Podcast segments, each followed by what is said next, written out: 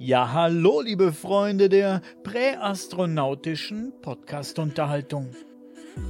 Wurden Sodom und Gomorra von einer außerirdischen Macht unter Zuhilfenahme einer Atombombe zerstört? Klingt ziemlich verrückt, oder? Dennoch gibt es Menschen, die diese Idee verdammt spannend finden. Ich bin einer davon. Unser heutiger Gast, Lars A. Fischinger, hat zu diesem Thema einen spannenden Artikel verfasst, den man sich in der Zeitschrift Sagenhafte Zeiten, Ausgabe Nummer 4 2022, ansehen kann.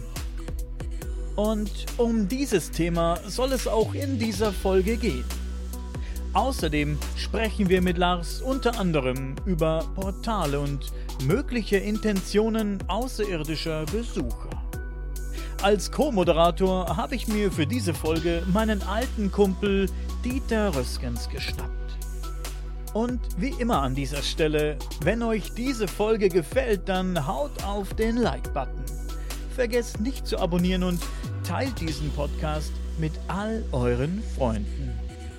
Ihr findet sagenhaft unsonderbar bei Spotify, Apple Podcast, Google Podcast, Amazon Music, Deezer und überall sonst, wo es Podcast gibt.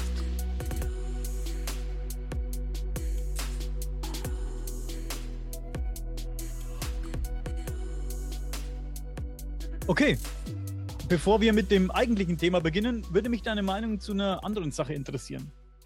Vor ein paar Tagen habe ich mit Werner Beetz vom Ancient Mail Verlag eine Folge zum Thema Portale aufgenommen. Portale, die möglicherweise in fremde Welten oder auf ferne Planeten führen, wenn man denn nur wüsste, wo man sie findet und wie man sie benutzen könnte. Das ist doch für dich als Präastronautiker sicher auch von großem Interesse, oder? Ja, auf jeden Fall ist das für mich von großem Interesse, weil der Werner hat ja auch seine eigenen Erfahrungen gemacht äh, bei seinen Expeditionen mit diesen Portalen. Er äh, versucht auch immer Geoph geophysikalische Messungen kann man nicht sagen, aber physikalische Messungen zu machen. Aber ich bin sicher, solche Portale gibt es. Aber ich glaube, ich weiß nicht genau, ob man da wirklich physisch in eine andere Welt reist oder ob es nicht dann doch mehr in eine höhere Bewusstseinsebene ist, also quasi, äh, dass man mehr mental, geistig in eine andere Welt da eintritt. Aber ich denke, solche Portale könnte es schon geben. Ähm, er hat ja in seinem Vortrag, du warst ja bei alien.de, bei dem Kongress in Frankfurt, ähm, da hat er ja auch seinen Vortrag Portale gehalten. Da hat er ja als Beispiel einmal ein Bild von, von einem Stargate, von Sternentor ähm, gezeigt ähm, aus dieser Fernsehserie Stargate. Das meint er natürlich nur so als Illustration. Solche Portale meint er natürlich nicht. Aber ich denke schon, ähm, so etwas gibt es und sowas gibt es seit Jahrtausenden, weil wenn man in die Folklore schaut, in alten Geschichten, in alten sogenannte Märchen, Sagen, Mythen, da gibt es ja auch solche äh, Erzählungen, dass man eben in so eine Anderswelt durch so ein Portal gereist ist. Was da jetzt Fakt und Fiktion ist, was da vermischt wurde, werden wir wahrscheinlich nie herausfinden. Aber das ist ja das Spannende an der Grenzwissenschaft. Mhm. Vielleicht findet es der Werner heraus. Er hat ja jetzt gerade auch sein Buch Portale äh, nochmal eine Fortsetzung veröffentlicht. Müsste diese Tage ja erschienen sein. Ja. Portale sind Realität, heißt das Buch. Ja, genau, der, quasi der zweite. Ich habe ihn noch nicht, den Band, ja. das Buch. Wir hatten es in dem Gespräch über Stonehenge da gab es in den 70ern, es war 71, glaube ich, ein Vorfall, bei dem fünf Teenager, glaube ich, verschwunden sind, die äh, Stonehenge im inneren Kreis gezeltet hatten und ähm, dann zog plötzlich so eine Art Unwetter auf und es hat geblitzt und gab Blitze, die haben in Bäume eingeschlagen oder in diverse Steine eingeschlagen und dann hat sich im Inneren des Kreises so wie so eine Lichtkugel gebildet. Das Ganze wurde angeblich von Polizisten beobachtet und der, der, dieser dieser Lichtkreis, der wurde immer größer und immer größer, hat dann ganz, diese ganzen äh, Steinkomplex dann irgendwann eingehüllt. Und dann hörte man noch Schreie aus der Mitte und als das dann vorbei war, die Szenerie zu Ende war, dann waren die fünf äh, jungen Männer verschwunden. Ja, also diese Geschichte, die habe ich damals als Teenager schon mal irgendwo gehört, so mit, ähm, da wurde ähm, das Wort immer benutzt, so, dass da so eine Art Vortex entstanden ist im Inneren von Stonehenge und der, die quasi da die ähm, Camper, die Teenager verschluckt hat. Da ist übrigens ganz interessant, äh, im fernen, fernen Australien, da gibt es ja den Ayers Rock, da soll genau so etwas auch passiert sein. Allerdings mit wesentlich mehr. Eine ganze Schulklasse soll in dem Ayers Rock beziehungsweise in dem Gebiet vom Eras Rock, der ist ja nicht nur einfach nur ein Fels, es gibt ja Felsspalten, Höhlen und so, spurlos verschwunden sein und nie wieder aufgetaucht sein. Diese Geschichte kursiert auch. Mhm. Solche ähm, Berichte gibt es eigentlich äh, von vielen, aus vielen Teilen der Welt. Es gibt zum Beispiel einen Bericht, eine ganze römische Armee sei verschwunden oder ein, ganzer, ein ganzes Dorf äh, von Inuit äh, oben in der Arktis auch verschwunden und so. Also da muss man sagen, vielleicht, naja, es ist zu hoffen, dass, dass diese Menschen nicht tatsächlich irgendwie von unserer Welt genommen wurden und nicht mehr leben oder so, weil das ist ja eigentlich eine extrem gruselige Vorstellung. Stell dir mal vor, du campst irgendwo, jetzt, weil Stonehenge geht ja nicht mehr, ist er eingezäunt, und auf einmal wirst du in eine andere Welt gesogen, sagen wir es mal so, und kommst nie wieder zurück. Also ich möchte das nicht. Das ist mir ein bisschen zu gruselig. Nein, wäre für mich auch nichts. Danke. Und vor allem, wenn man nicht zurückkommt, kann man nicht darüber berichten. Aber wenn man zurückkommt und berichtet darüber, ja, dann glaubt ihr doch auch sowieso kein Mensch. Dann gilt man doch sowieso als Verrückter, denke ich mal. Ja, ich denke auch. Es gibt ja Leute, die behaupten, sie wären Zeitreisende und es gibt ja auch Leute, die behaupten, sie kommen aus der inneren Welt, aus der hohlen Erde, wie man so schön sagt. Da gibt es ja ganze YouTube-Kanäle darüber, dass ja. den Leute sagen, hey, wir sind aus der hohlen Erde und wir, wir erzählen da die tollsten Geschichten und die höre ich mir mega gerne an. Ich bin ganz ehrlich, ich höre mir das wirklich gerne an, obwohl ich ehrlich gesagt nichts davon glaube, aber das ist mein, meine Meinung. Aber die Geschichten hören sich echt fantastisch an. Also ich anhören kann ich mir das gut, aber vorstellen kann ich es mir ehrlich gesagt, nee. Also es gibt hier also auf YouTube einen russischen Sender, den guckt mein Kollege öfter und schickt mir dann immer so Links. Gestern Nacht um drei hat er mir auch einen geschickt, habe ich dann mal mitten in der Nacht mir angeguckt. Das sind, äh, ich weiß gar nicht, wie dieser Kanal heißt auf YouTube. Die haben, die machen auch immer so über Zoom äh, mit äh, sechs oder acht Personen solche, solche Meetings und diskutieren da über Phänomene, Aliens und all so ein Kram. Und das ist Richter, wenn man das sieht, die Studios, die Qualität und alles in, in, in über ein Dutzend Sprachen senden die das und haben dann nur 500 äh, Zugriffe insgesamt oder so. Da extrem wenig ist das natürlich.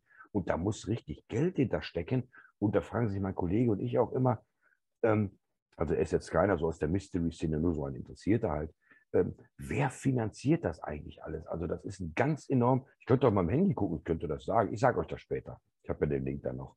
Aber ähm, wie, wie das alles, also wirklich, die Studiotechnik, in jedem Studio, wo diese zwölf oder, oder acht Personen da sitzen, äh, zugeschaltet sind, da ist richtig Geld hinter und die erzählen dann was über Kontakte mit Aldebaranern oder so. Jetzt in einem Video haben sie erzählt, äh, außerirdische bzw. spirituelle äh, Mensch-Hybriden zwischen außerirdische und Menschen mit kurzen Haaren und, die mit langen Haaren würden in einem spirituellen Krieg liegen. Es liegt eben an der Haarlänge, da haben sich verschiedene Gruppen und also völlig obskure Sachen erzählen die da. Und haben tatsächlich, ich muss nochmal betonen, in über, ich glaube, in ein Dutzend Sprachen oder so senden die. Und wer das eigentlich finanziert und warum das gemacht wird, das würde mich mal interessieren. Wir sind YouTuber, wir finanzieren uns selbst durch Werbung und so, aber da ist nicht mal Werbung eingeblendet. Also schon erstaunlich. Ob das, könnte man ja jetzt verschwörerisch ein bisschen spekulieren, die über, erzählen übrigens auch über Portale teilweise oder öfter sogar, ähm, ob da irgendwie eine Desinformation hintersteckt. Also ich finde das schon erstaunlich. Irgendwie muss die Kohle oder, oder eine Information steckt dahinter. Das kann natürlich auch sein dass man äh, diese Informationen so langsam, aber sicher hinten herum quasi auf der Schiene, naja, vielleicht könnte sein oder auch nicht, an die Öffentlichkeit lässt, um dann irgendwann zu sagen, ja, wir haben es euch ja schon gesagt, sowas gibt es. Dass man diese Überlegung mal, äh, mal einspringt. Aber zu diesen, äh, zu diesen Geistern nochmal, du hattest ein, ein Video rausgebracht, die Geisterarmee aus dem alten Rom. Finde ich beachtlich. Das war äh, ja hochinteressant. Ja, ähm, das ist nicht so ein direktes Video. Ähm, das ist, da war ich 27 Jahre alt, ist also schon ewig her. Das ist 21 Jahre her. Ähm, da hatte ich in einem Buch auch mal äh, drüber berichtet. Äh, das war ja in der Nähe von London. Und so, das ist ja schon eine sehr spannende Geschichte, dass da eben, das ist ja quasi auch eine, eine Zeitverschiebung, ein Portal, dass eben diese Geisterarmee da gesehen wurde durch einen Keller. Die waren ja nur hüfthoch zu sehen, diese Geister, so war es in diesem Fall. Und Später wurde dann in, wurden dann in diesem Keller in, in London Ausgrabungen gemacht und darunter, so ungefähr ein Meter Tiefe, war eine alte römische Straße. Das hätte also genau gepasst, wenn die da lang gelaufen wären, genau. weil sie eben nur hüfthoch zu sehen waren. Diese Geschichte ist übrigens von dem Autor Ernst Meckeburg in einigen Büchern, ähm, Zeitriss zum Beispiel, ähm, öfter mal so behandelt oder vorgestellt worden. Der hat die vor allen Dingen populär gemacht. Ernst Meckeburg, die kennt man jetzt vor einigen Jahren verstorben, deutscher Autor, viele Bücher geschrieben. Ja. Ähm, der Überraum zum Beispiel war eins seiner ersten. Das war übrigens einer, der äh, diese UFO-Klamotten als in Sachen Aliens, Raumschiffe und so nie geglaubt hat, sondern für ihn waren das immer Zeitreisende. Aber den äh, kennst du wahrscheinlich, den Autor, oder Dieter? Ja, sicher, das sicher. Mecklenburg? Ja, natürlich, natürlich. Und der hat diese Geschichte oftmals diskutiert und behandelt. Das, ist schon das eine spannende alles, Sache. Ja, absolut spannend, weil diese ganzen Zusammenhänge, das, was du jetzt auch hier mit dem, äh, mit dem, die alte Geisterarmee zum Beispiel. Ich hatte 1978, 79 habe ich in Taunenstein gewohnt, in der Nähe von Wiesbaden. Da hatte ich einen Freund, der war beim britischen CIA oder äh, nicht CIA, der heißt MI6, Auslandsgeheimdienst. Ja, so, das wusste ich aber zu dem Zeitpunkt nicht. Das war einfach für mich ein CB-Funkkumpel. Wir hatten damals CB-Funk, wir haben uns unterhalten. Der konnte gut Deutsch, hat auf der RBS in Wiesbaden, Erbenheim gearbeitet. Im Nachhinein ist mir dann gekommen, Alter, der war aber natürlich beim MI6, wurde, das darf der nicht auf die RBS da. Das war alles Geheimdienst, das ist ein Geheimdienststützpunkt in Deutschland. So. Und der hat mir damals schon solche Geschichten erzählt. Jetzt zwar speziell nicht diese Geschichte von den Geistern, aber sagt er, da sind Sachen in England am Laufen, da spricht keiner drüber. Geistertechnisch. Ne? Also, wo auch immer die jetzt herkommen, wo auch immer, aus welcher Dimension die kommen, keine Ahnung, er. Aber Wahnsinn. Was da läuft, ist wirklich Wahnsinn. Das ist hochinteressant. Also ich sehe da in Sachen Geister, Geister stellt man sich ganz klassisch vor, das sind die Seelen der Verstorbenen. Ja. Das ist die klassische Aussage, wo jedes kleine Kind mit was anfangen kann. Auch. Klar. Aber ich sehe einen großen, komplexen Zusammenhang in Sachen einen Überraum oder ein Paralleluniversum, ja. Dass das, was wir zum Beispiel so als Außerirdische heute ansehen, egal ob sie jetzt groß und blond sind, klein und grau oder Tentakeln haben und was es da alles gibt. Es gibt ja sogar welche ähm, außerirdische, sehr wenige Beschreibungen, ähm, dass die aussehen wie Chewbacca aus Star Wars und was es alles gibt und so. Ähm, oder einfach nur lebende Gehirne aber dass das alles groß zusammenhängt, dass die quasi einen Ursprung haben, diese ganzen Phänomene aus einem Ursprung, aus einer Überwelt, wie ich sie gerne nenne, Anderswelt, ähm, dass da die, diese Phänomene alle herkommen. Und dazu gehören auch diese Portale, wo Werner Betz ja seit, seit Jahren übrigens schon äh, recherchiert. Ich glaube, ich habe vor zehn Jahren mit ihm schon Messungen gemacht in einem Spukhaus in Köln, mit dem ZDF auch zusammen. Ähm, ich glaube, es ist über zehn Jahre, wird es auch schon her sein.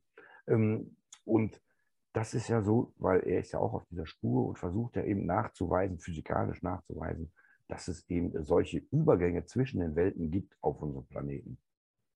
Die gibt's. Da bin ich von überzeugt. Bin ich auch von überzeugt. Ich glaube, dass das alles, ich sage es oft in der letzten Zeit im Podcast, ich glaube, dass das alles eins ist. Es hat alles einen, einen Ursprung, ja. Da, ja. Davon bin ich auch überzeugt, dass, dass keine getrennten, äh, die Phänomene nicht getrennt voneinander zu betrachten sind, sondern als als eins, ein Ursprung. Genau. Ja. Jetzt sind wir aber komplett von unserem Thema abgekommen. Wir wollten ja eigentlich Sodom und Gomorra. Das macht gar nichts, genau. Das macht gar nichts. Sodom der, und Gomorra. Ne? Auf der Alien.de-Konferenz äh, in Frankfurt am Main hast du mir eine Zeitschrift in die Hand gedrückt, äh, diese Zeitung hier. Ähm, wer jetzt äh, guckt, der kann sie auch sehen, sagenhafte Zeiten, in ja, der du einen Artikel verfasst, ähm, der nennt sich Atombomben auf Sodom und Gomorra. Am Anfang des Artikels schreibst du über den Paleoseti-Pionier Dr. Dr. Mattes ähm, ähm, Agrest. Ganz genau, aus der Sowjet ehemaligen Sowjetunion, UdSSR. Ja. Und das ist ein, ein absolut, es gab noch Wladimir Zaitsev zum Beispiel ähm, zu dieser Zeit, und das ist ein absoluter Pionier der Präastronautik. Äh, die alten Hasen, so wie ich, ich bezeichne mich einfach mal als alter Hase, weil ich 32 Jahre dabei bin, kennen ihn. Er hat ab 1959 völlig verrückte Spekulation in Sachen Vergangenheit veröffentlicht in der Sowjetunion, aber auch später dann in anderen Magazinen. Unter anderem war da eben die Idee, die er in die Welt gesetzt hat, dass Sodom und Gomorra eben aus dem Buch Genesis, die da vernichtet wurden durch den Zorn Gottes, dass das Atombomben ab oder eine Atombombe war von Außerirdischen. Und das hat interessanterweise die offizielle Nachrichtenagentur äh, TASS der Sowjetunion hat das 1960 dann verbreitet und TASS diese Nachrichten aus der Sowjetunion, das war ja quasi das offizielle Sprach- und Propagandaorgan der Sowjets, ähm, haben gesagt, ja, wir haben da so einen Wissenschaftler, der hat das so gesagt. Dann haben es verschiedene Zeitungen aufgenommen, international. Die New York Times hat 1960 auch darüber berichtet und äh, ähm, ich weiß gar nicht, in Deutschland war es ähm, der Spiegel, genau im April 1960 hat auch der Spiegel in Deutschland über diese Spekulation ähm, berichtet. Und das wurde dann erstmal nicht ernst genommen. Der Spiegel hat das sowieso 1960 nicht ernst genommen. Da ging es hauptsächlich darum, dass Geologen, Archäologen am Toten Meer im Nahost, in Jordanien, Israel, dass die da versuchen, irgendwie Ruinen zu finden, die man als Sodom interpretieren könnte. Später hat es ein anderer Autor übernommen, Robert Charoux aus Frankreich, ganz bekannter Autor und Pionier der Präastronautik. Däniken hat es in Erinnerung an die Zukunft auch mal kurz erwähnt.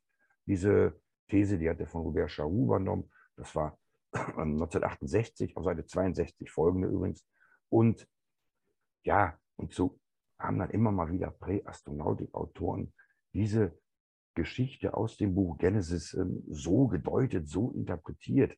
Ob das stimmt, weiß man natürlich nicht. Aber sehr interessant ist auch der Carl Sagan. Den kennt man ja. Das ist so ein etablierter Astronom. Er lebt ja nicht mehr und ist eigentlich so das, was man heute so im Fernsehen sieht. Man macht eine Doku an über Astronomie und dann wird dann vorgestellt, schwarze Löcher und die Erde entstand so. Und Carl Sagan ist da ja mit angefangen. Und ganz berühmt ist der Film Contact. Ist ja von ihm ein Roman mit Jodie Foster, wo Kontakt mit Aliens aufgenommen wird. Aber er hat 1966 ein Buch veröffentlicht, Intelligentes Leben im Universum, Intelligent Life in the Universe, damals ein Standardbuch, da hat er auch viel über Präastronautik geschrieben und hat auch gesagt, diese Idee, dass Atombomben Sodom und Gomorra vernichtet haben, ist gar nicht so doof. Und das hat Carl Sagan geschrieben, das ist unglaublich. Das würde man heute ja gar nicht mit in Verbindung bringen. Ähm, ich habe das auch mal geschrieben. Übrigens, das muss ich mal zeigen, weil es hier liegt. 1997, da ein ganzes Kapitel drüber. In diesem Buch, da habe ich übrigens auf jeden Fall, da geht es um solche biblischen Geschichten und so etwas.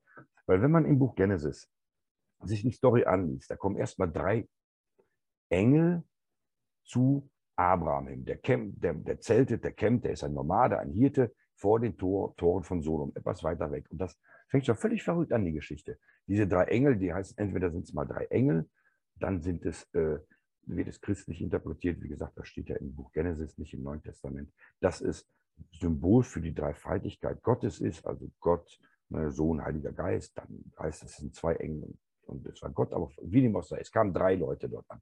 Die haben gesagt, ähm, hallo, Abraham, wir wollen mal nach Sodom gehen, die Schlechtigkeit dieser Stadt, äh, die schreit zum Himmel und wir wollen mal gucken, ob das wirklich da so Sodom und Gomorra mäßig äh, vonstatten geht. Erstmal hier muss man sich fragen, das muss doch Gott eigentlich der Allwissende wissen, was da los ist. Und dann sagt so Abraham so, ja, setzt euch jetzt mal hin, esst was, trinkt Tee. Und wenn ihr da hingeht, was wollt ihr da machen? Ja, wir wollen dann die Städte vernichten. Und dann fängt Abraham an, mit denen zu verhandeln. Sagt sie, ja, ähm, wenn du so 50, 40, 20 immer weiter Gerechte dort in dieser Stadt findest, dann lass sie bitte ähm, in Ruhe, zerstör diese Stadt nicht. Gott lässt sich interessanterweise auf diesen Handel ein. Also geht er, da sind es nachher noch zwei Engel, gehen sie nach Sodom zum Stadttor und da sitzt rein zufällig Lot vor dem Stadttor. Lot ist der Neffe von Abraham. Die haben sich bei dem, ähm, die haben sich irgendwann mal getrennt. Der eine ist dann nach Sodom gezogen, der andere, der Abraham, wurde halt erstmal Nomade und also etwas eine ewig lange Geschichte. Übrigens, die noch viel gruseliger anfängt, wenn man mal bedenkt, äh, wo Abraham eigentlich herkommt und was Gott mit Abrahams Vater gemacht hat, ist schon sehr unheimlich. Aber wie dem auch sei. Ja gut, dann kommen die da so hin, und äh, Lot erkennt sofort, dass diese beiden Wesen nicht von dieser Welt sind, dass sie keine Menschen sind. Schon mal sehr interessant. Er muss ja irgendwie erkannt haben, das sind keine normalen Besucher der Stadt. Auf jeden Fall, er lädt sie dann ein, nach Hause, dann kommt es äh, zu, zu, einem, zu einem Aufruhr. Die Männer haben verlangt, dass man die beiden Besucher von Lot herausbringt. Und dann ab Kapitel 19 geht es vor allen Dingen dann los im Buch Genesis, ähm, haben sie dann festgestellt, also Sodom ist eine schlechte Stadt und Gomorra, drei andere Städte übrigens auch noch, die werden immer übersehen. Es wird vernichtet und dann treiben die halt Lot zur Eile mit seiner Frau und äh, seinen Töchtern. Interessanterweise haben die Männer, beziehungsweise die Verlobten der Töchter, die hätten auch gerettet werden sollen, haben es nicht geglaubt. Äh, die sind zurückgeblieben und dann gestorben. Und dann äh, hieß es, dass dann Feuer und Schwefel vom Himmel gefallen ist und die ganze Ebene und die ganzen fünf Städte vernichtet wurden. Es äh, wuchs später knapp 700 Jahre, ist besonders interessant. wuchs dort nicht mehr, also besonders interessant wegen archäologischen Befunden von heute. Ähm, ganze Ebene sah aus wie, wie Rauch von einem Schmelzofen, ist dort aufgestiegen und all so etwas. Ist sehr umfangreich beschrieben, auch in apokryphen Texten, also die nicht im Alten Testament stehen, und äh, jüdischen Sagen und Legenden. Also das ist ein, ein wichtiges Thema eben. Und äh, ja, Abraham hat sich dann halt äh, mit seinen Töchtern in eine Höhle geflüchtet. Seine Frau ist ja mitgeflohen, die hat sich aber umgedreht und ist zu einer Salzsäule erstarrt, so heißt es im Buch Genesis. Dann kam es, was auch ganz gerne vergessen wird, dazu, dass die beiden Töchter von Abraham, das muss ich unbedingt mal hier erwähnen, ähm, weil ihre Männer ja gestorben sind in Sodom und dachten, die ganze Welt sei jetzt untergegangen und ihr Papa und die beiden Schwestern wären die einzigen, die noch überleben, äh, Überlebende auf diesem Planeten sind. Also haben sie ihren Vater betrunken gemacht und haben mit ihm Sex gemacht, um von ihm Kinder zu kriegen, um die Welt neu zu bevölkern. Das steht so tatsächlich im Buch Genesis drin. Ist schon eine ganz schön schmutzige Geschichte.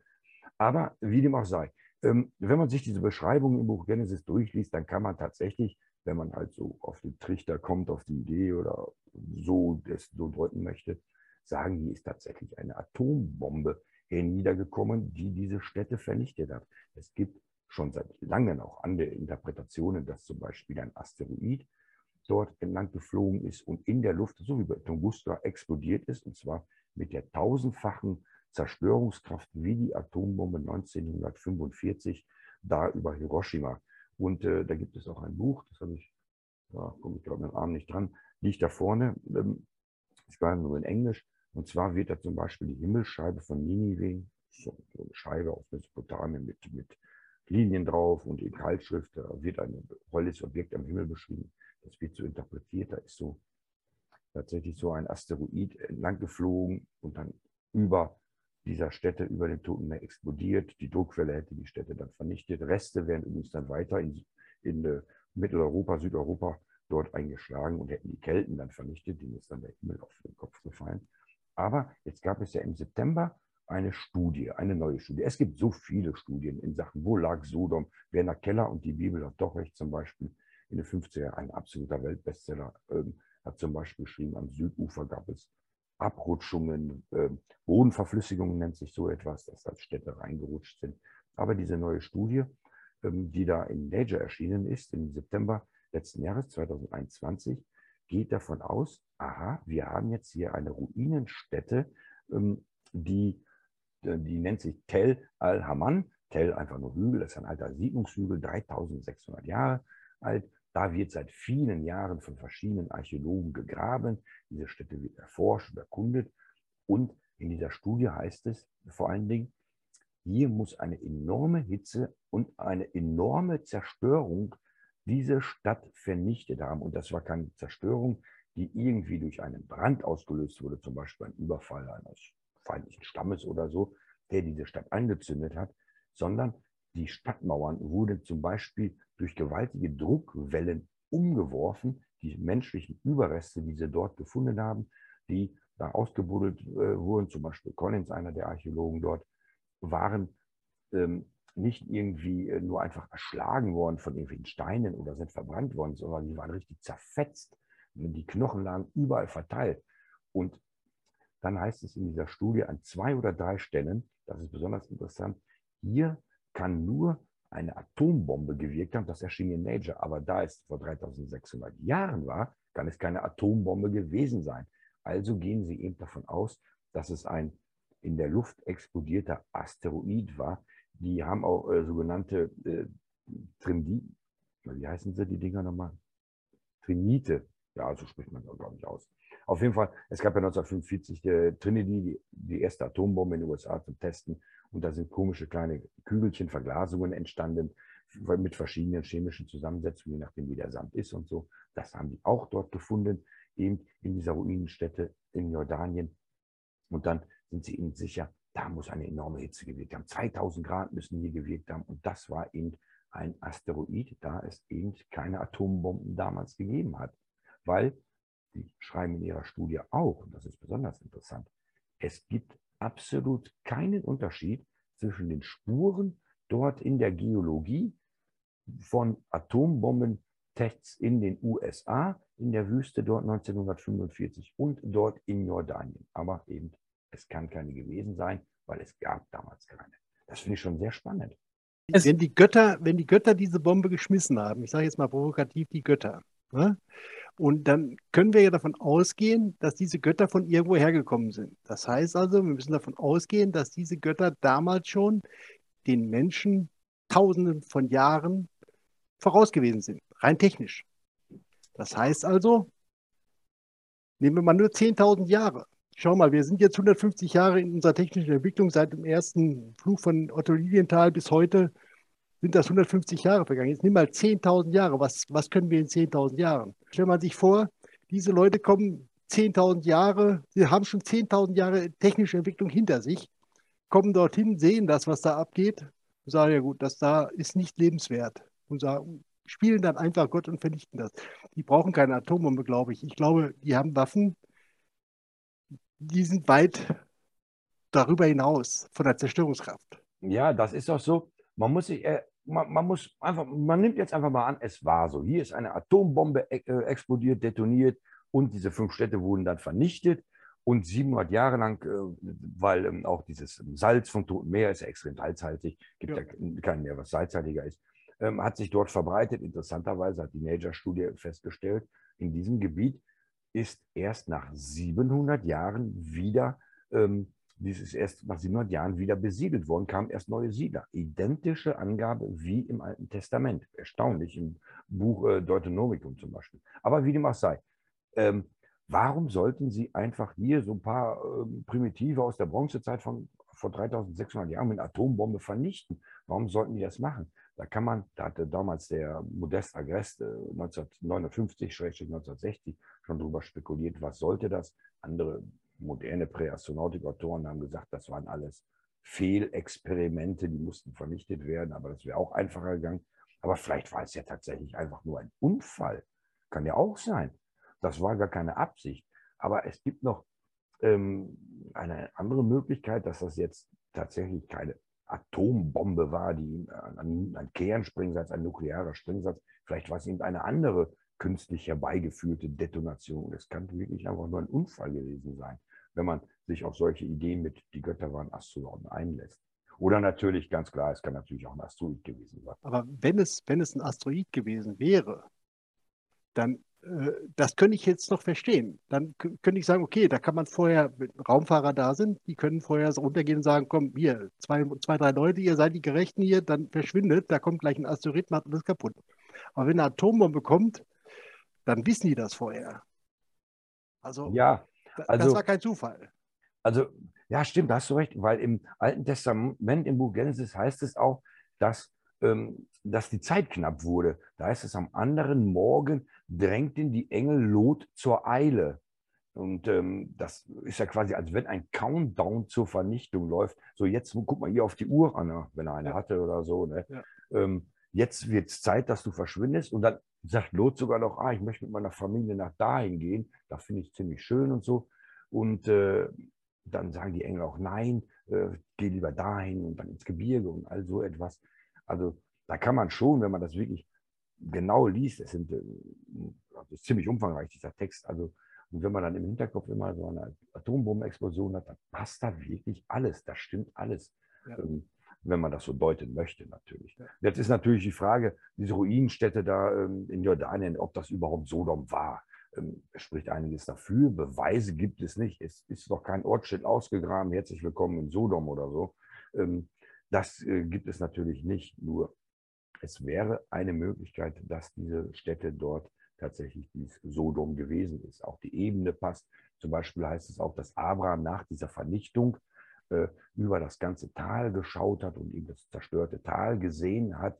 Und das war endlich am Südufer, wo Abraham sich aufgehalten hat, sondern am Nordufer vom Toten Meer, wo die meisten Sodom und Gomorra am Südufer suchen. Ob es jemals eine verbindliche Erklärung gibt, ich habe da so meine Zweifel. Aber mhm. spannend ist sowas immer. Um, um dem, was du vorhin gesagt hast, nochmal was hinzuzufügen. Agrest hat in einem Artikel geschrieben, und das kann man auch in deinem Artikel nachlesen. Der Artikel hieß An Land und auf dem Meer von 1961. Nee, so hieß die Zeitschrift. Ah, die Zeitschrift hieß Das Magazin. Ja, der Artikel ist im, der ist auch in Sputnik erschienen, eine deutsche Zeitschrift für mit sowjetischer Information. Ähm, da kamen viele kuriose Stories. Aber der Artikel erschien in Englisch, in mehreren Sprachen, Rumänisch, aber auch in dieser, diesem, dieser Zeitung erschien er auch. Ja. Er hat geschrieben, die angeblichen Astronauten haben möglicherweise schon lange auf unserem Planeten gelebt. Es ist möglich, dass sie in dieser Zeit eine Reihe von Projekten und Studien abgeschlossen haben und für einige Zwecke eine Reihe von Nuklearexplosionen durchführen mussten. Finde ich ganz spannend, den Gedanken. Ja, das stimmt. Das ist wirklich ganz spannend. Und du sagtest ja gerade, wann das war, 1960. Das muss man sich immer ver, äh, ver, vergewissern. Erich von Däniken, den hat es acht Jahre noch nicht, den hat es ja schon gegeben, aber erst acht Jahre später ist er bekannt geworden. Es gab schon solche Aussagen in Sachen Präastronautik, die Götter waren Astronauten oder so. Ne? Aber das ist wirklich ein verkannter Pionier. Ein anderer verkannter Pionier, den habe ich auch in diesem Artikel in Sagenhafte Zeiten erwähnt. Ähm, da ist es besonders interessant, äh, weil du ja gerade sagtest, äh, verschiedene Projekte in der Vergangenheit von Außerirdischen. Ähm, es müssen ja nicht unbedingt Außerirdische gewesen sein, vielleicht waren das ja auch ähm, eine andere Kultur, irdische Kultur, nichts mit Aliens oder so. Aber im Jahre 1908 ist ein Buch erschienen, die Interpretation des Radium äh, von Sobbe, Professor Dr. Sobbe, ein Nobelpreisträger, ein absoluter Pionier der Erforschung der Atome. Und 1908 war das, wie gesagt, das ist über 100 Jahre her. Und äh, da war ja alles noch fremd. Was sind Atome? Was ist diese Kernkraft? Das musste man alles erforschen. Und er hat da eben ein Buch veröffentlicht, Interpretation des Radium, ähm, wo es dann darum ging, was ist das? Was sind das für komische Steine? Was ist das für eine komische Energie? Und hat da tatsächlich vor über 100 Jahren schon in diesem Buch geschrieben, vielleicht hat es vor Millionen von Jahren schon eine Spezies auf unserem Planeten gegeben, die die Atomkraft nutzen konnte, die zu anderen Planeten geflogen ist, die mittels Atomenergie Raumschiffe betreiben konnten und das Universum besiedelt haben und vielleicht auch mit Atomkraft irgendwie ähm, ihre Energie äh, hier auf dieser Erde hergestellt haben und äh, seien dann eine tolle Zivilisation gewesen. Sie brauchten also quasi nicht mehr arbeiten, die hatten ja die Atomenergie, also Energie war genug da. Ähm, hätten sich dann vielleicht irgendwann mal getrennt und einige seien ins Universum ausgewandert mit ihren Raumschiffen, andere seien hier auf der Erde geblieben, wären wieder zurückgefallen, äh, mehr oder weniger in eine primitive Menschheit, in eine naturverbundene Menschheit, so nennt er es auch in diesem Buch. Und äh, daraus hätten wir uns entwickelt und die anderen sind irgendwo unterwegs im Universum. Und um nochmal zu unterstreichen, das hat nicht ein Spinner geschrieben, sondern ein, ein Nobelpreisträger, einer der Pioniere der Erforschung der Atome und der Atomenergie und das im Jahre 1908. Das finde ich eigentlich unglaublich. Den hat man gar nicht auf dem Schirm. Das ist für mich also der Pionier in Sachen, naja, Mystery-Dings. Ich kannte den bis vor zwei Jahren auch nicht, als ich das, bis ich das Buch zufällig entdeckt hatte. Das würde den Gerüchten oder den, den Geschichten aus der Südsee äh, Nahrung geben, die damals ja schon davon sprachen. Das hat, glaube ich, Erich von Däniken äh, äh, aus, ausgearbeitet in einem Buch äh, mit Boulogne-Jokte damals. Das war ein Gott, der schon ein Raumschiff besaß und so weiter, der schon zur Erde kam. Das würde das Ganze ja nochmal stützen. Also das, das passt ja alles zusammen. Das ist ja, wenn man jetzt nur eine einzelne Geschichte nimmt, kann man sagen, naja gut, es war oder es nicht war. Aber wenn man jetzt alle Geschichten jetzt tatsächlich nimmt, egal ob aus Südamerika, aus Nordamerika, aus, aus Ägypten, äh, und das alles zusammenpackt, dann wird daraus ein Bild, finde ich, ein logisches Bild, dass wir schon lange nicht alleine sind, dass wir schon ewig besucht werden, dass die Raumfahrer schon, was weiß ich, äh, wie lange auf dieser Erde sind, tausende von Jahren und äh, immer wieder herkommen. Und also davon, da, davon bin ich ja überzeugt, seit genau 32 Jahren, in diesem Monat übrigens 32 Jahre, Jubiläum. Ne? Ähm, aber es ist ja auch so, beweisen kann man das nicht. Das ist aber einfach nur Nein. faszinierend, sich damit auseinanderzusetzen. Und ja. wenn man einfach mal das annimmt, diese diese Behauptung, diese Spekulation, dann klingt auf einmal alles, fast alles ziemlich logisch, genau, genau. tatsächlich. Ähm, es ist aber auch so, vielleicht sind sie ja sogar schon seit Millionen von Jahren hier, ne, wenn es dann so Außerirdische sind. Es gibt zum Beispiel, da wurde schon in den 1990er Jahren darüber spekuliert und ich habe da vor einigen Monaten auch mal einen ziemlich umfangreichen Artikel auf meinem Blog drüber gesetzt, äh, draufgesetzt. Da gibt es zum Beispiel einen sehr rätselhaften Evolutionssprung auf unserem Planeten. Und zwar nennt sich das Ediacara-Fauna. Da waren auf einmal starben alle primitiven Lebewesen auf unserem Planeten aus, so vor, ich glaube, gut 250 Millionen Jahren oder so war das, ich möchte jetzt nichts Falsches sagen. Ähm, und danach waren komplett auf dem ganzen Planeten neue Spezies vorhanden, die mit den vorherigen gar nichts zu tun hatten. Und das sind so quasi aus, wo sich dann nachher alle Tiere und die Dinosaurier und später die Menschen daraus entwickelt hatten. Die hatten dann schon äh, ein, ein, ein Skelett, eine Wirbelsäule und all so etwas. Da gab es so ein Sprung, ist gut gesagt, das dauerte ja Jahrmillionen, aber geschichtlich gesehen ist das dann, also in erdgeschichtlich ist das ein Sprung. Die Ediacara-Fauna. Auf einmal ist sie weg und auf einmal kommt eine neue, neue primitive Art hier, äh, Trilobiten zum Beispiel, solche Tiere und all sowas sieht auf einmal überall auf unserem Planeten. Und da gab es schon Anfang der 1990er Jahre Spekulationen, so muss man es klar nennen. Vielleicht wurde diese ganze Spezies, äh, vielleicht haben, irgendwelche Außerirdischen damals die Evolution, der Evolution einen Kick gegeben, einen Anstoß vor Hunderten von Millionen von Jahren und daraus sind die dann eben entwickelt worden. Also dass es da schon Eingriffe gegeben hat. Das war übrigens Dr. Johannes Viehback, der das in die Welt gesetzt hat, kann man nicht sagen. Das ist ja eine Tatsache mit dieser Ediacara-Fauna. Aber der auf diese Idee gekommen ist. Der war ziemlich bekannt in den 1990er Jahren in Sachen Präastronautik und UFO-Forschung. Sein Bruder ja. auch. Kennt Sie Dieter, oder? Ja, sicher, sein Bruder auch. Ja, Peter auch, ja. Sein, sein Bruder hat übrigens, äh, wenn ich es richtig weiß, ich weiß nicht, welcher von beiden hat äh, Flugsimulatoren äh, für den Flugsimulator Flugplätze entworfen, zum Beispiel dieser Brücke, nur als Beispiel. Flug was entworfen? Für einen Flugsimulator, damals für Microsoft Flugsimulator. Ach so. Hat er original Flugplätze umgesetzt, für in die Simulation einzubauen, um dann dort auch tatsächlich, wenn man landet oder mit dem Flugzeug ankommt, den Originalflugplatz zu sehen. Das war toll gemacht, damals das, schon. Das wusste ich gar nicht. Ja, ja, ja. Muss ich Peter mal fragen, ich sehe den in drei Wochen oder vier. Entweder war es Peter oder war es Johannes, einer von beiden. Ich, ich habe auch mit einem von beiden gesprochen, als ich damals eine doppelte Landebahn hatte. Da hat er mir erklärt, wie ich was zu tun habe, damit das dann nicht mehr doppelt ist. Das war super. Hm. Richtig kluge Leute.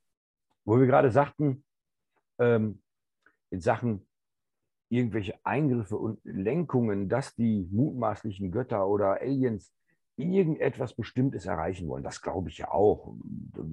Beweisen kann es niemand. Aber dieser Abraham, das ist eben hier da der Onkel von dem Lot in Sachen Sodom und Gomorra. Ich habe ja kurz vorhin erwähnt, äh, dass schon sein, seine Herkunft und das, was ihm passiert ist, wie er dann eigentlich zum Stammvater vieler Völker wurde und er soll Nachkommen haben, so viele wie die Sterne, das kennen sogar die Kinder, diese Geschichten. Aber er wohnte einst in einer Stadt in Ur, heißt diese Stadt. Die liegt im Süden des heutigen Irak. Damals war es Suma, das Land der Sumerer. Finde ich übrigens auch ganz lustig. Alle sagen immer, wo, warum ähm, hat Gott die Juden als auserwähltes Volk genommen? Weil Abraham ist ja der Urvater. Stimmt ja gar nicht, er war ja kein Jude, die gab es gar nicht, er war Sumerer. Aber wie dem auch sei, da lebte dann der kleine Abraham lustig vor sich hin mit seinem Vater Terach zusammen. So heißt er. Ähm, und dieser Vater Terach, das war so eine Art Götzenschnitzer. Der hat also Götterfiguren, es gab ja da viele Götter dort in Suma und äh, hat die geschnitzt oder hergestellt, auch auf Ton und hat die dann verkauft oder solche Götzen repariert. Und Abraham hatte Zweifel, ob das alles so richtig ist, was sein Vater da macht. Das steht nicht im Alten Testament, das steht in der Apokalypse des Abraham ein, ein Apokryph. Entschuldigung, dass ich lachen muss, aber Götterreparatur finde ich klasse. Was für ein Ding? Götterreparatur. Die Götter repariert, dass sie wieder schön aussehen. Das finde ich ja toll. Habe ich auch noch nicht gehört. Ja. Ich habe wirklich viel. okay, gut. Äh, Kann ich auch noch nicht. Tut mir leid. Äh, aber kennst du die Apokalypse des Abraham vielleicht? Da gibt es so eine ganz wilde Story mit einem dass, ihn, dass der im Himmel fährt zu einem ja, Platz, ja, der, der, sich, der sich dreht und mal ist die Erde unten und so, also wieder ja. eine Raumstation. Aber wie dem auch sei, ab Kapitel 8, Vers 1 ist so die, die Geschichte so, wie dann Gott Kontakt mit Abraham aufnimmt, als er noch in Ur wohnte und sagte Hallo und so. Sein Papa, der ist ja gar nicht so richtig äh, äh cool, der betet so viele Götzen an und war absolut unzufrieden und äh, hat Abraham dann auserwählt. Und er sagte, du sollst ausziehen äh, dann halt äh, so eine bekannte Reise von Abraham, die kann man nicht so in einigen Bibeln abgebildet als Karte, wo er dann lang lief. Aber da war der Vater ja im Weg als Götzendiener äh, und Götzenhersteller. Also hat Gott gesagt, ja, dann bringe ich den einfach um und dann ist die Sache schon erledigt. Dann brauchst du den nicht mitnehmen. Also hat er da schon Feuer vom Himmel geschickt mit seinen Engeln zusammen, Hand in Hand, und hat das ganze Haus von dem Vater von Abraham, von diesem Terach, vernichtet und verbrannt, bis auf 40 Elle tiefer, heißt es in der Apokalypse des Abraham. Der Vater war dann tot, Abraham hatte keine Angehörigen mehr und konnte dann eben die Mission, äh, wo Gott ihn dann äh, halt für ausgewählt hat, beginnen und gen Norden ziehen und dann so etwas. Ähm, da muss man sich schon fragen, das ist schon ganz schön heftig von dem lieben Gott, äh, dass er, dass er mal eben den Vati da umbringt. Der war übrigens, der war, Abraham war nicht böse oder so, ne, dass er den Vater umgebracht hat. Ne, der war schon in Ordnung, ne, wenn Gott das so will. Alles das ist cool. schon krass. Solche Geschichten, Apokalypse des Abraham heißt dieses Buch. Unglaublich, was da drin steht. Also äh, Gott und Liebe, Anführungszeichen, Fragezeichen, Liebe. Ja. Das, mal dahingestellt. das Gefühl habe ich also auch tatsächlich, dass der, unsere lieber Gott, der, den man als lieben Gott betitelt, vielleicht doch gar nicht so lieb war in der Vergangenheit. Also wenn man sich die ganzen äh, Katastrophen so anschaut, die er hat geschehen lassen und äh, ja, keine Antwort darauf hat, auch für die Menschen nicht, ob das Krieg ist oder was auch immer, ist ihm alles egal. Also äh, ja, die, die, die, die, die Priester haben natürlich ihre Erklärung dafür, die sagen, naja gut, wir müssen uns selber kümmern, aber ich finde das nicht richtig. Wenn ich Gott bin, entweder mache ich den Job richtig oder ich höre auf. Ne? Also, ja, theologisch kann man doch ganz einfach sagen, Gottes Wege sind unergründlich. Fertig. Ja, ja. Check, Haken dran, Thema durch. Ja, ich wollte genau. gerade sagen. Stellen einem Priester äh, die Frage, warum, er, warum Gott dies und das geschehen lässt auf der Welt, warum äh, Menschen verhungern, Kinder verhungern, Kinder sterben, ja. äh, Unglücke geschehen, dann sagt er, die Wege des Herrn sind unergründlich und Punkt. Fertig, fertig, aus, genau. Ja. Das ist es. Wir es gibt ja so verschiedene ähm, Beispiele in Sachen äh, ähm, jüdisch-christliche Sa äh, Sagen und Legenden, apokryphe Bücher, aber auch die Bücher aus dem Alten Testament. Da gibt es wirklich die verrücktesten Stories und da muss man wirklich zweimal drüber lesen. Dann, was, da steht tatsächlich so da drin und was soll denn hier vorgefallen sein oder was ist denn hier passiert? Also unfassbar. Hm. Zum Beispiel ähm, gibt es eine Geschichte, die finde ich auch sehr interessant, äh, in einem Buch Ezekiel der Tragiker heißt das Buch. Das ist ein jüdisch, jüdisch-christliches Buch, was auch nicht im Alten Testament ist, sondern eben auch zu dem außerbiblischen Schrifttum der Bibel gehört. So 2000 Jahre alt oder so etwas. Aber da steht äh, eine ganz kuriose Story drin. Da wird zum Beispiel ein Prophet gewarnt, Jeremia, ähm, Jerusalem wird jetzt zerstört werden und ihr werdet alle umgebracht werden von den Babyloniern dann äh, eben vor knapp 200.000 Jahren. Und ähm, dann werdet, äh, wird die Stadt untergehen und so. Ich schicke meine Engel, um euch alle zu killen. Und dann sagt er, auch der Prophet, ach Mann, Gott, äh, da ist noch einer, so lasst den leben. Abimelech heißt der, der übrigens dann 66 Jahre in die Zukunft reiste. Äh, ein anderes Thema laut diesem Text. Aber ähm, der hat mir mal geholfen, als ich in großer Gefahr war. Das war ein Äthiopier. Lass den doch am Leben. Da sagt dann Gott auch so, ah gut, dann lasse ich den mal leben. Und dann sagt der Prophet noch, ja Gott, du weißt ja, dass hier der Tempel steht. Also das war der Tempel der Salomon, der erste Tempel von Jerusalem. Und da drin sind ja deine Heiligtümer, Bundeslade, siebenarmiger Leuchter und all diese Dinge. Ähm, sollen die denn auch vernichtet werden? Und dann Gott so, ach ja, stimmt auch wieder. Ne? Ja gut, dann äh, verschiebe ich das mal. Ähm, dann holt mal die ganzen Klamotten da raus aus dem Tempel und dann äh, äh komme ich morgen früh mit meinen Engeln und dann mache ich morgen früh erst die Stadt kaputt. Solange könnt ihr dann ja äh, mal ein äh, Geheimversteck suchen für die Bundeslade und all so etwas, weil das hatte Gott wohl vergessen, dass seine tollen Schätze da drin stehen, wo er doch im zweiten Buch Mose, so Kapitel 25, selber sagte, ähm, hier stellt die Bundeslade her und so. Aber das ist schon auch wieder eine spannende Story. Also äh, muss, muss ein Prophet ihn daran erinnern, dass er noch tolle Sachen da stehen hat. Ja, und dann wurde die Zerstörung halt verschoben auf den nächsten Tag. Dann war alles erledigt. Dieser Abimelech, dieser Äthiopier, wurde ausgeschickt äh, aus Jerusalem heraus mit, unter einem Vorwand. Die Bundeslade war alles versteckt. Dann konnten die Engel kommen und konnten alle niedermachen und alle umbringen. So ist es in diesem Buch beschrieben. Ezekiel, der Tragiker. Übrigens nicht der Prophet Ezekiel, den wir ja hier hatten, gerade vorhin hier. Da so. Der nicht. Dieser Ezekiel aus dem Alten Testament ist es nicht. Der Name ist nur gleich. Auch eine coole Story. Steht auch nicht im Alten Testament. Nicht heilig genug.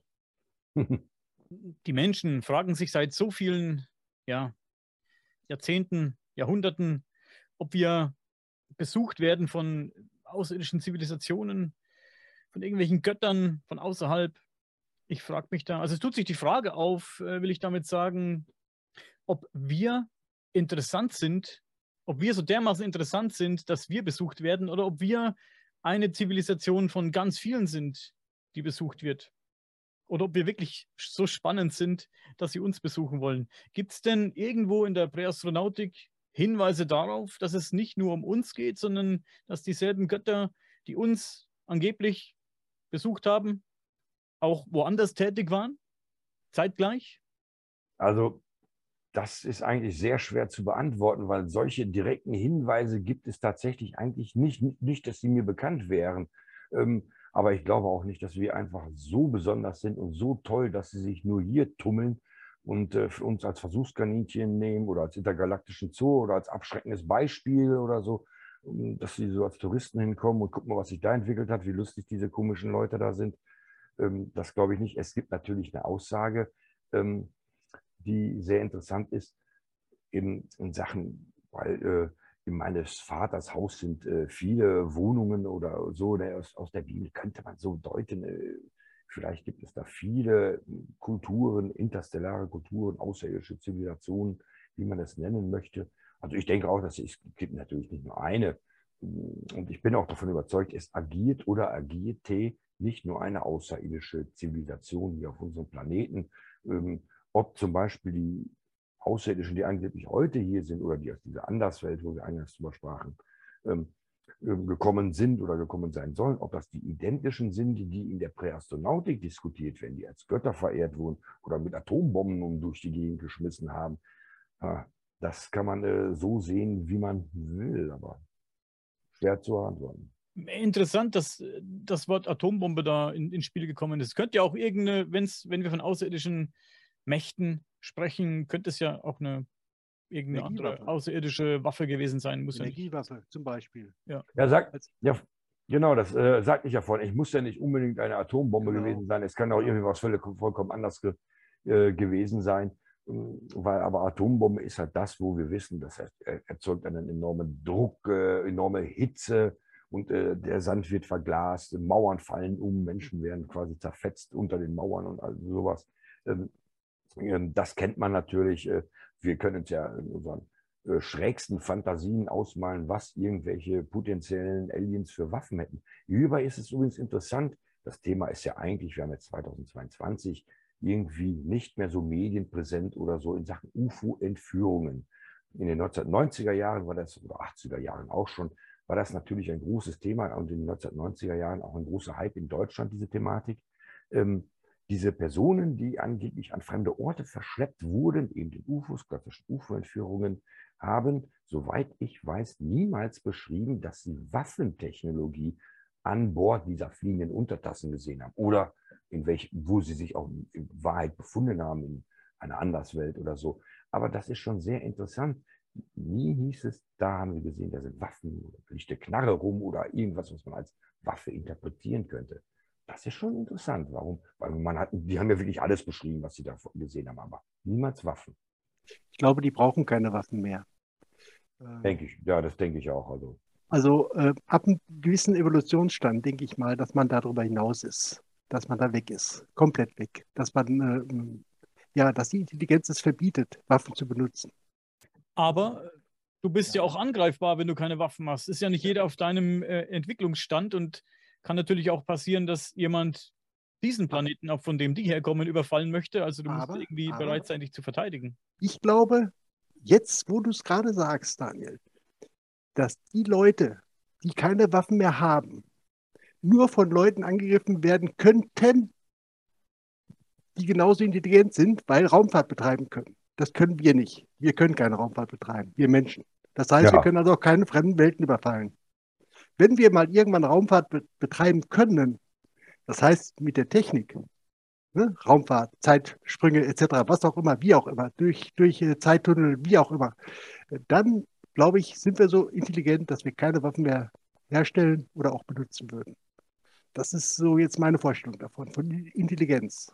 Ähm, aber ich denke mal, also die, äh, bekannten ähm, Krieg der Sterne, den Star Wars, ob es sowas gibt. Vielleicht gibt es sowas irgendwo in einer Galaxie, obwohl Star Wars ja sowieso in der Vergangenheit spielt, weil es war ja einmal, ist auch Präastronautik. Ähm, vielleicht gibt es ja so etwas, aber ähm, eine Spezies, die tatsächlich irgendwie, meinetwegen auch ganz klassisch äh, durch den Weltraum reist, den Planeten verlässt, die werden erstmal ihre Probleme auf ihren eigenen Planeten gelöst haben. Aber wir machen ja auch immer den Fehler, oder vielleicht ist es eben kein Fehler, dass wir natürlich unsere Entwicklung auf ähm, Außerirdische projizieren. Wir haben ja handfest nur eine einzige Spezies, intelligente, mehr oder weniger intelligente Spezies, die wir kennen, das sind eben wir. Und äh, wie wir handeln, wie wir fühlen, wie wir denken, wie wir technologisch uns entwickeln, das projizieren wir ja quasi auf die kleinen grünen Männchen im Universum. Ähm, da ist es zum Beispiel interessant, äh, der Gordon Gallup hieß der, glaube ich. Er hat eine Studie veröffentlicht äh, vor einiger Zeit, und zwar im Februar diesen Jahres, eine Untersuchung. Und zwar ähm, geht er da der Frage nach, wieso wimmelt es im Universum angeblich von außerirdischen Zivilisationen, die aktuell unseren Stand haben oder weiter fortgeschritten sind. Wieso haben wir sie noch nicht gefunden? Warum haben wir noch keinen Kontakt? Warum sind sie noch nicht hier? Und er geht davon aus, diese außerirdischen Spezies, die haben Schiss vor uns. Die wollen sich zum Beispiel auch ausgesandte SETI-Signale von uns, die ja immer mal wieder kamen, eigentlich ähm, so, so Botschaften ins All, die antworten extra nicht, weil sie möchten nicht auf uns aufmerksam machen, weil sie uns kennen und wissen, wenn wir eines Tages interstellare Raumfahrt betreiben können, hauen wir denen quasi die Fresse ein. Die haben Angst vor uns, deshalb melden sie sich nicht und halten sich zurück. Es gibt ja dieses Fermi-Paradoxon, wenn es im All so viele intelligente Zivilisationen gibt, warum finden wir sie nicht und all sowas. Das ist schon eine interessante Studie. Er beruft sich dann eben, weil ich ja gerade eingangs sagte, wir übertragen unsere Entwicklung und Zivilisationsgeschichte ins All auf Außerirdische. Er nennt eben als Beispiel die Klassiker die Vernichtung des Aztekenreiches und die Vernichtung der Inka in Südamerika und Azteken in Mexiko und Mittelamerika und ähm, berechnet dann auch die einzelnen Länder, wie sie technisch fortgeschritten sind. Also jetzt nehmen wir mal an, äh, das Deutschland oder beziehungsweise das Deutsche Reich oder die USA, wie der Fortschritt war in der Technologie und der Waffentechnologie in den letzten Jahrhunderten und wie viele Länder dann entsprechend von denen überfallen wurden. Und das überträgt er dann ins Universum, weil da würden dann die Aliens denken, ah nee, vor denen haben wir Angst, wenn die sich dann irgendwann mal entsprechend entwickelt haben, dann werden sie uns überfallen und klauen unser Öl oder so. Ich finde, solche Studien, das sind tatsächlich, das sind wissenschaftliche Studien. Ich finde so irgendwas hochinteressant, was sich die schlauen Leute in den Universitäten, worüber die sich eigentlich Gedanken machen. Weil im Endeffekt, egal wie wissenschaftlich das ist und mit, mit Argumenten belegt und mit Quellen belegt, im Endeffekt ist das eine reine Spekulation. Dass irgendwelche Aliens Angst vor uns haben, weil wir uns in tausend oder zehntausend Jahren äh, zu einer interstellaren Spezies entwickelt hätten und die dann überfallen würden. Aber naja, wenn man es genau nimmt, wenn die auf unsere Geschichte gucken, wissen sie, dass wir ja nicht gerade äh, untereinander friedlich umgehen oder miteinander. Das wäre auch mein Ansatz. Die, wenn, wenn man beobachtet wird, seit was weiß ich, wie vielen Jahrhunderten, Jahrtausenden vielleicht, die haben mittlerweile schon gecheckt, dass wir uns untereinander nicht grün sind, uns untereinander bekämpfen. Also man könnte eigentlich gefahrlos hier ankommen und sich holen, was man möchte.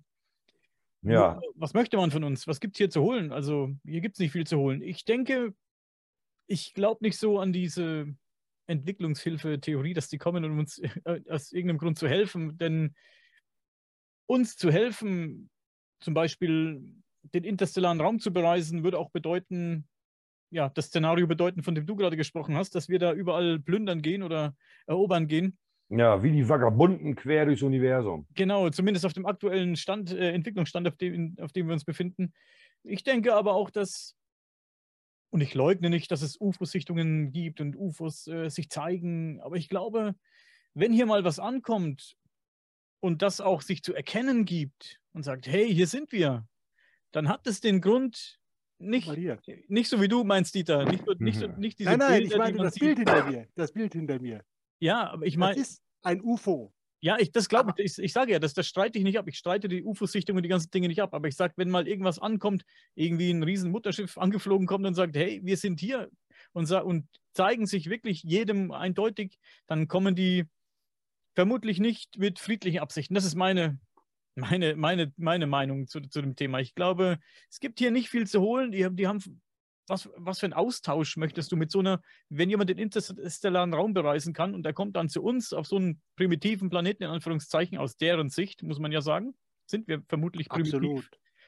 Was gibt es hier zu holen? Ich meine, Infos, ein bisschen, bisschen Informationen, vielleicht geschichtlich äh, Interessierte oder ein paar Exemplare für den interstellaren Zoo oder was weiß ich, aber hey, wir können denen nichts geben. Wir können nicht sagen, hey, lass uns Handel betreiben oder ich wüsste nicht, weil ich ja nicht ja. weiß, wer das ist, wüsste ich nicht, was für die von Interesse sein könnte, weißt du? Also Rohstoffe, wir als Rohstoff oder irgendein anderer Rohstoff, ja. werden die sich das einfach. das frage ich mich, das frage ich mich dann auch immer und tatsächlich auch ähm, heutzutage kein, kein Physiker, kein Astronom, Weltraumforscher oder so streitet ja die Existenz von außerirdischen Leben mehr ab eigentlich. Das niemand mehr, auch von intelligentem Leben, irgendwo. Aber es wird, habe ich nämlich letzten Tage auch noch wieder gehört, ich weiß gar nicht, wer mir das, irgend so ein schlauer Professor hat mir das am Fernseher erzählt, da es würde nur einen einzigen Grund geben, dass Außerirdische diese gigantische Arbeitsleistung äh, in Angriff nehmen, eine Weltraumaare zum Beispiel, ein Generationenraumschiff zu bauen und ihren Planeten zu verlassen. Das wäre Suche nach einer neuen Heimat, nach einem neuen Planeten, auf dem sie wohnen könnten.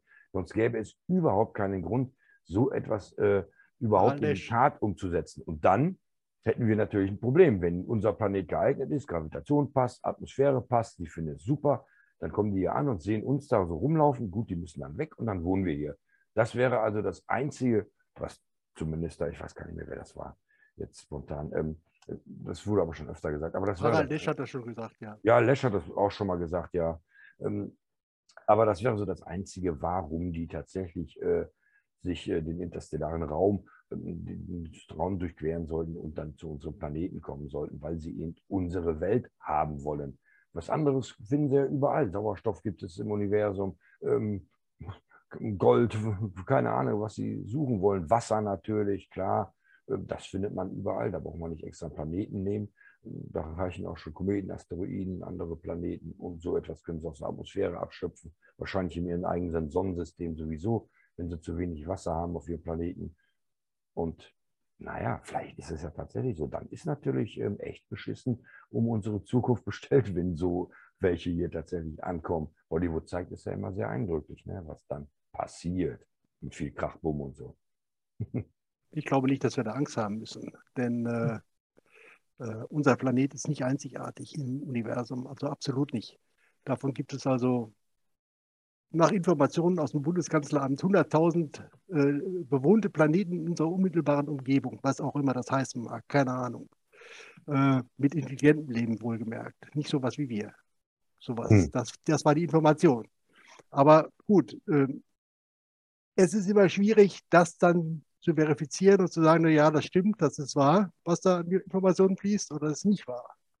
Also das ist. Äh, du sprichst jetzt von du beschäftigst dich ja mit dem Thema Telepathie und du bist auch da. Ja. Hm, du sprichst jetzt von so Das war die Information, die von der Bundeskanzlerin kam. Die du. Ja, ja die habe ich gekriegt. Ja, genau.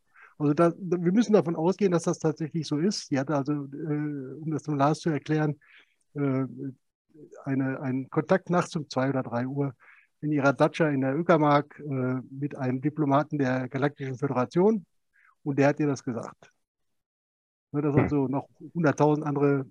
So, das kann man jetzt sagen als, als Spinnerei von mir nehmen oder man kann sagen, okay, halte ich für möglich.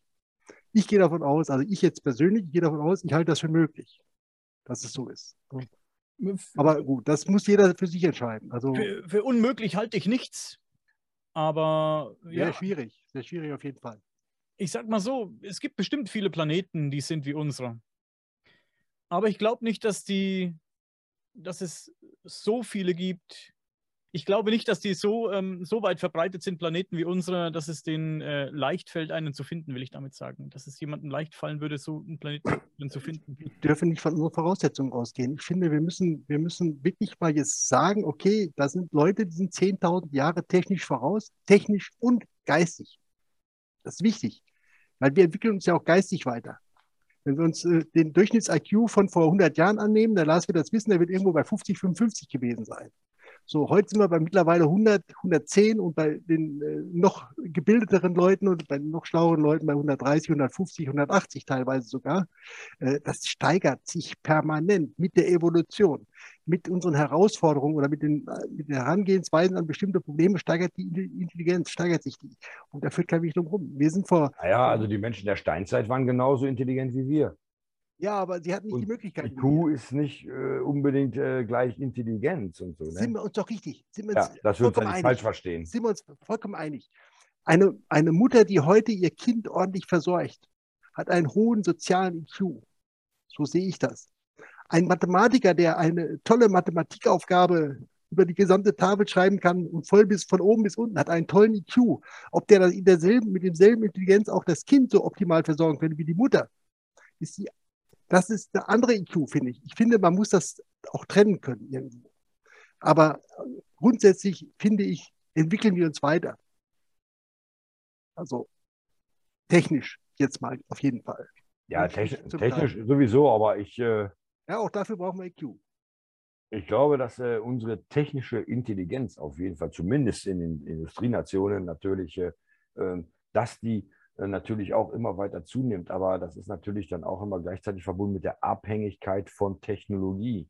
Ähm, ob das, ja, wo das alles so hinführen wird, weil unsere, wir, wir wohnen hier in, in, Deutschland. Du wohnst auch in Deutschland, oder, Dieter? Ja, ja, ja, sicher. sicher. Wir sind hier in Deutschland und. Naja, äh, ich wohne in Rheinland-Pfalz, das ist eine Einschränkung. Ah, okay, okay. Dann. Äh, so, Nahe Saarland. ja, Königreich Rheinland-Pfalz. ähm, aber ähm, das ist natürlich so unsere Gesellschaft hier. So, wir sind hier aufgewachsen, äh, wir leben hier, wir kennen das so. Wir haben hier unsere, unsere Kameras und unsere Technologie. Ähm, fahr doch mal nach Marokko oder, äh, ganz woanders hin oder guck doch mal in Kamtschatka, ganz äh, im Osten von Russland, äh, in den Anden von Peru. Das sind doch ganz andere Welten, ja. Ganz andere äh, Zivilisationen, die auch ganz, sich ganz anders entwickeln und, und ganz andere Art von Intelligenz haben. Absolut. die sind genauso intelligent wie wir, aber benötigen eine andere Intelligenz. Die und da ist auch genau. das Problem, wenn jetzt die Aliens kommen, äh, mit wem wollen Sie denn Kontakt aufnehmen? Mit der ganzen Menschheit an sich können Sie nicht, weil es nee. gibt keine Menschheit an sich, die so gleich funktioniert und alle gleich reagieren und alle gleich agieren. Äh, es werden sich sowieso etliche Millionen Leute, sage ich schon seit Jahrzehnten immer, die werden sich erstmal alle umbringen, religiöse Fanatiker oder einfach die Angst haben vor dem Ende der Welt oder so. Ähm, andere werden sich gegenseitig die Körper einhauen, andere ähm, sagen, nein, der hat zuerst mit mir gesprochen, der Alien-Chef, der da jetzt landet oder so. Äh, wir wollen deren Technologie. Nein, ähm, ein, ein Schurkenstaat schießt dann erstmal eine Rakete da drauf und es geht drunter und drüber. Ähm, andere sehen hier jetzt das äh, Ende der Welt im Sinne von Gottes Dämonen sind jetzt angekommen. Andere sagen, oh, da sind die Außerirdischen. Wir sind ja naturwissenschaftlich gebildet. Ähm, wir wissen, so etwas äh, konnte es geben, aber jetzt haben wir den Beweis. Die denken ein bisschen rationaler und so. Also das äh, finde ich ein, ein, ein, Thema, das ist unglaublich spannend. Also das wäre ein gesellschaftlicher Zusammenbruch. Wäre das auf jeden Absolut. Fall. Absolut. Ich habe jetzt schon ein paar Mal hier die Zahl 10.000 Jahre gehört äh, voraus. Ich denke, dass es äh, bei weitem mehr sein muss. Also das ist mein, meine laienhafte Meinung. Ja. Ich denke, dass 10.000 Jahre nicht reichen, dass, dass uns da jemand, der durch den interstellaren Raum reisen kann oder vielleicht 100.000 Jahre den Raum krümmen kann Jahre. oder was auch immer um sich vorzubewegen. Ja. Ich glaube, dass er 10.000 Jahre bei weitem nicht. Ich glaube, das ist. Dann wären sie ja vor 10.000 Jahren schon hier gewesen, aber die waren ja wahrscheinlich ja schon viel länger. Aber das sagt ja. man, das ist äh, äh, oft eine Aussage, die man, äh, man auch äh, in den Mainstream-Dokumentationen, ich gucke mir jeden Tag sowas an da oder so ein Bettchen zum Einschlafen. Ja. Äh, man sagt gerne 10.000 Jahre voraus oder 1.000 oder eine Million. Das sind so Beispiele, die man da immer nennt. Ja, aber ich denke, wie gesagt, 10.000 Jahre mit bei weitem. Bei weitem nicht. Das ist nur eine Zahl jetzt einfach mal, um mal überhaupt. Ja, nur eine sagen, Zahl, ja. Äh, eine Milliarden Jahre, ne, das ist dann vielleicht, kommt der ganzen Sache vielleicht näher. Doch, äh, doch, das ist ja schon fast nicht mehr vorstellbar. Wer soll sich da was vorstellen? 10.000 Jahre kann man vielleicht ich, noch irgendwo einordnen. Ich aber finde aber, dass es äh, relevant ist für, für uns, für unsere Überlegungen, weil ja wenn du das ständig suggerierst im TV und ja. überall und in, in, in, ja, also, in Publikationen und immer diese Zahlen nennst oder im Podcast oder was, was auch immer irgendwo, das, ich finde das relevant ist, weil die Leute denken dann, hey, in 10.000 Jahren geht's los oder so. Ich denke nicht, dass es bei uns in 10.000 Jahren schon losgeht mit interstellaren Weltraumreisen. Der, der Vorteil von dieser Aussage ist natürlich, es kann keiner überprüfen. Ja, ja, ja, genau. Wir das kann mehr. keiner überprüfen. Wir nicht mehr, wir nicht mehr. Also ja. Nicht in diesem Leben. Thank you.